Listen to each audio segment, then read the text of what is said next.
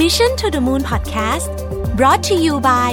Sasi Moosmellow Foundation Powder สวยเร็ว ปิดเนียนคุมมันนาน สวัสดีครับ ยินดีต้อนรับเข้าสู่ Mission to the Moon Podcast นะครับคุณอยู่กับรวิศ หาญอุตสาหะครับ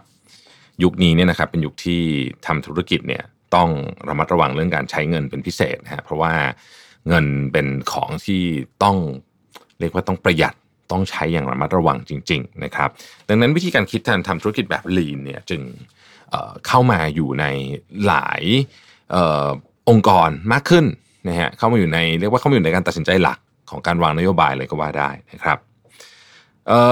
ยุคนี้เนี่ยมันเป็นยุคที่ความต้องการของตลาดเนี่ยเปลี่ยนแปลงตลอดเวลาจริงๆ คือถามว่ามันมาจากไหน มันก็ต้องบอกว่าความต้องการของตลาดเนี่ยมันก็เปลี่ยนแปลงมาจากพลวัตของตลาด เวลาพลวัตของตลาดมันเปลี่ยนช้า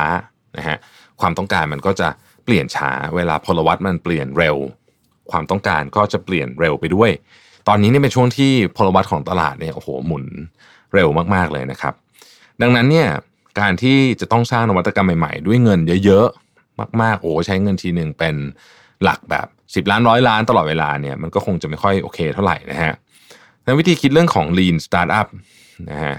หรือวิธีการทำงานแบบ startup ที่ใช้เงินน้อยๆ แล้วก็ทำ prototype แล้วก็ค่อยๆ ทดสอบไปเรื่อยๆเนี่ยจึงกลายเป็นหลักคิดสำคัญที่แม้แต่องค์กรขนาดใหญ่เองก็ยังนำมาใช้เลยนะครับใน EP นี้เนี่ยเราจะพูดถึงเคสของการบริหารธุรกิจของสตาร์ทอัพขนาดใหญ่ ว่าเขาเริ่มต้นยังไงในตอนแรก เพื่อให้ทุกอย่างเติบโตแบบที่มีแนวคิดเรื่องของ Lean เนี่ยอยู่เป็นแก่นในการทำงานนะฮะ เอาเจ้าที่เราคุ้นเคยมากๆ เจ้าหนึ่งก่อนละกันนะครับ Dropbox นะฮะ Dropbox เนี่ยเป็นผู้ให้บริการการจัดเก็บข้อมูลออนไลน์นะฮะ Dropbox เองเนี่ยเปิดตัวนะครับด้วยการใช้วิดีโอโปรโมทบริการนะฮะแล้วก็ไปโพสต์ใน Reddit นะฮะแล้วก็ slash dot นะครับเพื่อให้กลุ่ม influencer ที่มีผู้ติดตามมีคนคอยอ่านเรื่องราวคอยดูคอนเทนต์ต่างๆเนี่ยสนใจนะครับ แล้วก็ทำให้ คนเหล่านั้นเนี่ยอยากลองใช้บริการ แล้วก็จะมันโอเคเนี่ยนะครับ ก็หวังว่าจะให้อินฟลูเอนเซอร์เนี่ยช่วยพูดโฆษณาให้นะครับทำให้ผู้ใช้เนี่ยค่อยๆเติบโตขึ้นจากการบอกกันแบบปากต่อปาก เครื่องมือการตลาดที่ได้ผลมากที่สุดจริงๆบนโลกใบนี้เนี่ยนะครับ ก็คือการบอกกันแบบปากต่อปากนี่แหละนะฮะเพราะว่าผู้ที่บอกเนี่ยได้เอาความไว้เนื้อเชื่อใจของตัวเองเนี่ยส่งต่อไปให้ผู้รับสารด้วยนะครับ ผลก็คือว่าวันแรกเนี่ย มีผู้ใช้ประมาณ 5,000 คนเลยนะครับ รอการยืนยันเป็นยูเซอร์นะครับ ไม่กี่วันถัดมาเนี่ยสมาชิกผู้ลงทะเบียนเพิ่มขึ้นเป็น 75,000 คน และกระโดดมาเป็น 1 2 0 0 0 0 คนเนี่ยภายใน 10 วันนะโหสองแสนคนภายใน 10 วันนี่ถือว่าเยอะมากนะครับ นอกจากนี้เนี่ยก็ยังมีกลยุทธ์แบบสมาชิกเก่าแนะนำสมาชิกใหม่นะครับ แล้วก็คนที่แนะนำเนี่ยจะได้พื้นที่จัดเก็บข้อมูลฟรีเพิ่มเติมอีกนะฮะยิ่งทำให้ผู้ใช้งานเนี่ยเติบโตแบบก้าวกระโดดเลยนะครับ โดดเด่นจนกระทั่งสตีฟ จ็อบส์เนี่ยนะครับเคยเสนอขอซื้อกิจการของ Dropbox ในช่วงปลายปี 2011 Dropbox ใช้วิธีการที่ง่ายที่สุด ใช้งบน้อยที่สุดเเสียเงินน้อยหรือแทบไม่ต้องเสียเงินเลยในการ test product นะครับแล้วก็มีธุรกิจอีกเยอะมากเลยนะฮะที่เริ่มต้นแบบ lean มาก ๆ แบบนี้นะครับ เอา Airbnb อีกสักเจ้าแล้วกันนะครับ Airbnb ทุกวันนี้โอ้โหใหญ่โตมโหฬารมาก แต่ในช่วงแรกๆเนี่ยนะครับ Airbnb ซึ่งตอนนั้นก็ยังมีลูกค้าไม่เยอะเนี่ยนะครับสิ่งที่ทำให้ Airbnb มีการก้าวกระโดดครั้งสำคัญ ต้องบอกงี้เลยเนี่ยนะครับ ก็คือรูปภาพครับ คือตอนแรกเนี่ยนะฮะรูปภาพเนี่ยไม่ค่อยสวยนะฮะก็คือแบบต่างคนต่างถ่ายกันเองอะไรอย่างเงี้ยนะครับ เราก็เราผมเชื่อว่าหลายท่านก็คงจะพอรู้นะว่า กล้องตัวเดียวกันกล้องมือถือนี่แหละไม่ต้องกล้องอะไรใหญ่โตโมโหฬาเนี่ยการจัดแสงจัดไฟและมุมมองการถ่ายภาพเนี่ยทำให้รูปที่คนหนึ่งกับคนที่ถ่ายเป็นคนที่ถ่ายไม่เป็นเนี่ยออกมาเนี่ยโอ้โหต่างกันมามโหฬารมากนะครับ การที่รูปภาพใน Airbnb สวยขึ้นเพราะเขามีการลงทุนไปในการทำให้เรื่องรูปไม่สวยขึ้นเนี่ยนะครับทำให้ลูกค้าเนี่ยมียอดยอดจองห้องพักเพิ่มขึ้นถึง 300%เลยทีเดียวนะฮะ พอเขาเห็นแล้วว่าเฮ้ยการทำให้รูปมันสวยขึ้นมันมีผลจริง ๆ เนี่ย สิ่งที่เขาทำครับน่าสนใจมาก เขาลงทุนจ้างช่างภาพมืออาชีพเนี่ยเพื่อไปถ่ายรูป host บ้านของ host เนี่ยนะฮะแล้วก็ลงในเว็บไซต์ของ Airbnb เนี่ยนะครับส่งผลให้ยอดจองเนี่ยเพิ่มขึ้นเป็นหลักร้อยเท่าตัวนะฮะฟังไม่ผิดนะฮะเป็นร้อยเท่าตัวเลยทีเดียวนะครับนั่นหมายความว่า เราควรจะต้องลงทุนในสิ่งที่ควรลงทุนนะฮะแต่ปัญหาอยู่ตรงนี้ ตอนเริ่มต้นใหม่ๆเรามักไม่รู้ว่าไอ้สิ่งที่ ควรจะลงทุนที่ว่านั้นนะคืออะไรนะครับ ดังนั้นการทดสอบแบบนี้ จึงทำให้เราไม่จำเป็นต้องทุ่มเงินก้อนใหญ่ในการสร้างอะไรแพงๆที่อาจจะไม่จำเป็นก็ได้ อาจจะไม่ใช่สิ่งที่ลูกค้าต้องการก็ได้นะครับ ยกตัวอย่างเช่น บางทีเราอาจจะไม่จำเป็นต้องทำแอปที่แบบโอ้โหอลังการมากๆ เพราะจริงๆแล้ว part นั้นไม่ใช่ part สำคัญก็ได้ อาจจะเป็น part ที่รูปต้องสวยก็ได้นะครับ ผมผมเล่านอกเรื่องนิดนึงแล้วกัน จริงๆแอปแพงๆเนี่ยเวลาคนบอกว่าโอ้โหแอป แพงๆนี่มันแพงได้ขนาดไหนนะฮะแอปพลิเคชันบางตัวเนี่ยนะครับ ที่คุณจะใช้กันอยู่ขออนุญาตไม่บอกชื่อแล้วกันนะ มีค่าทำอะค่าสร้างมันขึ้นมาเนี่ย เป็นหลักพันล้านบาทก็มีนะครับ ทีนี้กระบวนการอันหนึ่งที่เรามักจะได้ยินบ่อยมากเดี๋ยวนี้นะครับ ก็คือคำว่า build measure learn มันเป็นไซเคิลที่ทำให้เราสามารถทำงานแบบ lean ได้นะครับ build measure learn เนี่ยแปลภาษาไทยเอาตรงตัวเลย สร้างวัดผลเรียนรู้ คือ 3 ข้อสำคัญสำหรับคนที่ต้องการเริ่มต้นธุรกิจนะครับ เมื่อก่อนคนทำธุรกิจบางคน หรืออต้องบอกว่าบางบางประเทศเลยก็ว่านั้นคือมันเป็นมันเป็นในเชิงความคิด อาจจะไม่ใช่ทุกคนแน่นอนไม่ใช่ทุกคนอยู่แล้วของแบบนี้เหมารวมไม่ได้ แต่ว่าความคิดของคนส่วนใหญ่เนี่ยนะครับ จะคิดถึงการลงทุนใช้เงินเยอะๆ มีออฟฟิศใหญ่ๆ โรงงานใหญ่ๆนะฮะไว้ก่อนนะฮะสร้างของผลิตของออกมาก่อนนะครับ ยังไม่แน่ใจว่าจะขายได้หรือเปล่านะครับ แต่ว่า เราจะเริ่มเห็นแล้วว่าเคสแบบนี้เนี่ยมันมันลงทุนเยอะและมีโอกาสพลาดสูงนะครับจากที่เราคุยกันไป2เคส Dropbox กับ Airbnb เนี่ยจะเห็นว่าการผลิต Product สักชิ้นหนึ่งเนี่ยไม่จะเป็นต้องทำให้ทุกอย่างแบบสวยเป๊ะ ลงทุนเยอะนะครับหรือว่ายิ่งใหญ่ลังการอะไร สินค้าบางอย่างเราแค่เริ่มทำจากเรื่องง่ายๆ เราค่อยปรับปรุงพัฒนาไปเรื่อยๆก็ได้ เริ่มต้นจากวิธีคิดง่าย ๆ ก่อนเลยนะครับคือ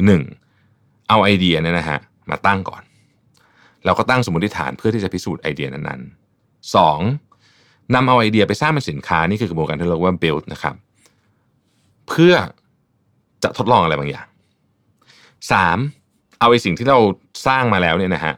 ไปวัดผลหรือว่า measure นะครับ เพื่อพิสูจน์ว่าไอเดียที่เราคิดตอนแรกเนี่ยมันเป็นยังไงบ้างเมื่อ user จริงๆเอาไปใช้ 4. เก็บข้อมูลกลับมา แล้วมาวิเคราะห์อันนี้คือ part ที่เรียกว่า learn นั่นเอง นะครับ user จะเป็นคนบอกคุณเองว่าไอ้นั่นดีไอ้นี่ไม่ดี ปุ่มนี้ควรจะอยู่ตรงนั้น ปุ่มนี้อยู่ตรงนี้กดไม่สะดวกอะไรต่างๆนานาเหล่านี้นะครับ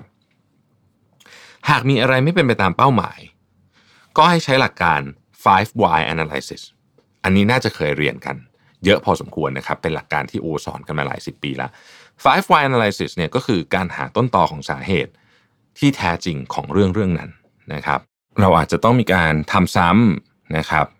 อยู่หลายรอบเลยนะ เพราะว่าจริงบางทีสร้าง prototype ไปอันหนึ่งเนี้ย test ปุ๊บคุณได้ feedback กลับมาอะทำคิดว่าดีแล้วเอาไปทดสอบใหม่เอามันมีที่ต้องแก้อีกทำบ่อยๆนะครับหรืออาจจะใช้วิธีการ split test ก็ได้แล้วที่เราเรียกว่า A/B testing นะครับผมเชื่อว่าหลายคนก็คุ้นเคยกับวิธีการนี้อยู่แล้ว ก็ต้องทำบ่อยๆ เพราะมันไม่ใช่ทำแค่คู่เดียวจะรู้เรื่อง หรือว่าทำแค่ครั้งเดียวจะรู้เรื่องนะครับแล้วก็เปรียบเทียบไปตลอด กระบวนการนี้จะทำให้เราเรียนรู้ตลอดเวลานะครับเรียนรู้จากอะไรเรียนรู้จากฟีดแบ็ของลูกค้านั่นเอง ซึ่งเป็นของที่มีค่ามากๆ อีกวิธีหนึ่งที่จะทำให้การเรียนรู้เริ่มต้นธุรกิจเป็นแบบลีนก็คือการลดคอสกับของบางอย่างนะฮะธุรกิจขนาดเล็กบางแห่งเนี่ยผู้ประกอบการตัดสินใจลดรายจ่ายหลาย ๆ อย่าง ลงเช่นจ้างเอาซอร์สในการช่วยติดต่อประสานงานนะครับ อะไรต่างๆ เหล่านี้เนี่ยนะครับ หรือว่ายกเลิกการลงทุนบางอย่างที่ไม่จำเป็นนะฮะเช่นช่วงของการตั้งบริษัทใหม่ ๆ เนี่ย ช่วงเริ่มคิด Product เนี่ยมันก็ยังไม่ค่อยมีเงินเข้าเยอะเนาะเราอาจจะไม่จำเป็นจะต้องลงทุนในอุปกรณ์ไฮเทคในออฟฟิศเยอะแยะก็ได้นะครับถ้าใครเคยไปดูออฟฟิศของ Amazon เมื่อตอนที่เจฟเบโซสตั้งใหม่ๆเนี่ยก็จะรู้ว่าโอ้โหทุกแบบแบบไม่มีอะไรเลยนะครับเป็นออฟฟิศแบบว่าไม่มีอุปกรณ์อำนวยความสะดวกใดๆทั้งสิ้นเนี่ยนะฮะแต่ว่าคนมุ่งเน้นไปที่การลงทุนในเชิงกลยุทธ์มากกว่านะครับทำ marketing ทำ research ทำอะไรพวกนี้เนี่ยสำคัญกว่า อุปกรณ์ในออฟฟิศบางบางที่ นะฮะก็ใช้เงินลงทุนค่อนข้างเยอะ คิดว่าเป็นเงินก้อนใหญ่เลยทีเดียวนะครับเราดังนั้นเราจึงมองหา solution อื่นได้ คืออุปกรณ์ในออฟฟิศเนี่ยมันมันมีมันต้องใช้ใช่ไหมแต่เราไม่จำเป็นต้องลงทุนเยอะนะครับมันมี solution อันหนึ่งที่น่าสนใจก็คือการเช่าซื้อหรือว่าเช่าใช้แทนการซื้อใหม่นะครับหรือที่เรียกว่าการ subscribe นั่นเองนะฮะ HP เนี่ยได้ออก solution เพื่อให้ธุรกิจที่กำลังคิดเรื่องของการลดต้นทุน ในเรื่องของ supply หรืออุปกรณ์ฮาร์ดแวร์ต่างๆ ที่ใช้ในบริการ เป็นโมเดลแบบที่เรียกว่าการทำ subscription หรือพูดง่ายๆก็คือโปรแกรมการเช่าซื้อเช่าใช้ ที่ทำให้เราได้อุปกรณ์มาเพื่อต่อยอดธุรกิจทันที โดยไม่ต้องจ่ายเงินก้อนเดียว ซึ่งจะเป็นการลดต้นทุนก้อนใหญ่ และทำให้ธุรกิจมีเงินเหลือจากส่วนนี้ไปลงทุนต่อยอดธุรกิจอื่นๆ ได้อีก HP Subscription คือโปรแกรมเช่าซื้อเช่าใช้แบบรายเดือน ออกแบบมาเพื่อผู้ประกอบการ SME และสตาร์ทอัพโดยเฉพาะ โดย HP จะให้เช่าซื้อเช่าใช้อุปกรณ์ไอทีต่างๆ ตั้งแต่แล็ปท็อปจอภาพพรินเตอร์โดยคุณสามารถปรึกษาผู้เชี่ยวชาญให้ออกแบบแพ็กเกจที่เหมาะสมกับธุรกิจของคุณได้ พร้อมกับการบริการดูแล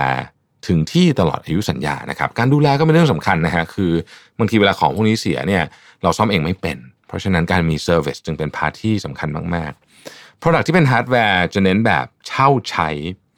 เพราะไม่กี่ปีสิ่งที่เป็นฮาร์ดแวร์ก็มักจะตกรุ่นค่อนข้างไวแล้วนะครับคอมพิวเตอร์เนี่ยวันนี้ออกมาอาจจะดูตื่นเต้นอลังการผ่านไป 3 ปีกลายเป็นคอมพิวเตอร์ที่มีรุ่นใหม่ที่เร็วกว่ามากๆมาแทนก็เป็นไปได้นะครับ จึงการเช่าใช้พวกเนี่ยจึงไม่ต้องกังวลเรื่องของการพออุปกรณ์มันตกรุ่นแล้วจะทำไงกับมันนะฮะเพราะครบสัญญาก็สามารถเปลี่ยนเครื่องใหม่ได้ โดยราคาเริ่มต้นเพียงหลักร้อยบาทต่อเดือนเท่านั้นเองนะฮะเพียงเท่านี้ก็มีอุปกรณ์คุณภาพและบริการจาก HP ใช้แล้วนะครับ ผู้ฟังทุกท่านที่สนใจนะครับ สามารถอ่านรายละเอียดเพิ่มเติมของ HP ได้ในลิงก์ในแคปชั่นนี้หรือว่าโทร 02 021 5559 ขอบคุณที่ติดตาม Mission to the Moon Podcast นะครับ สวัสดีครับ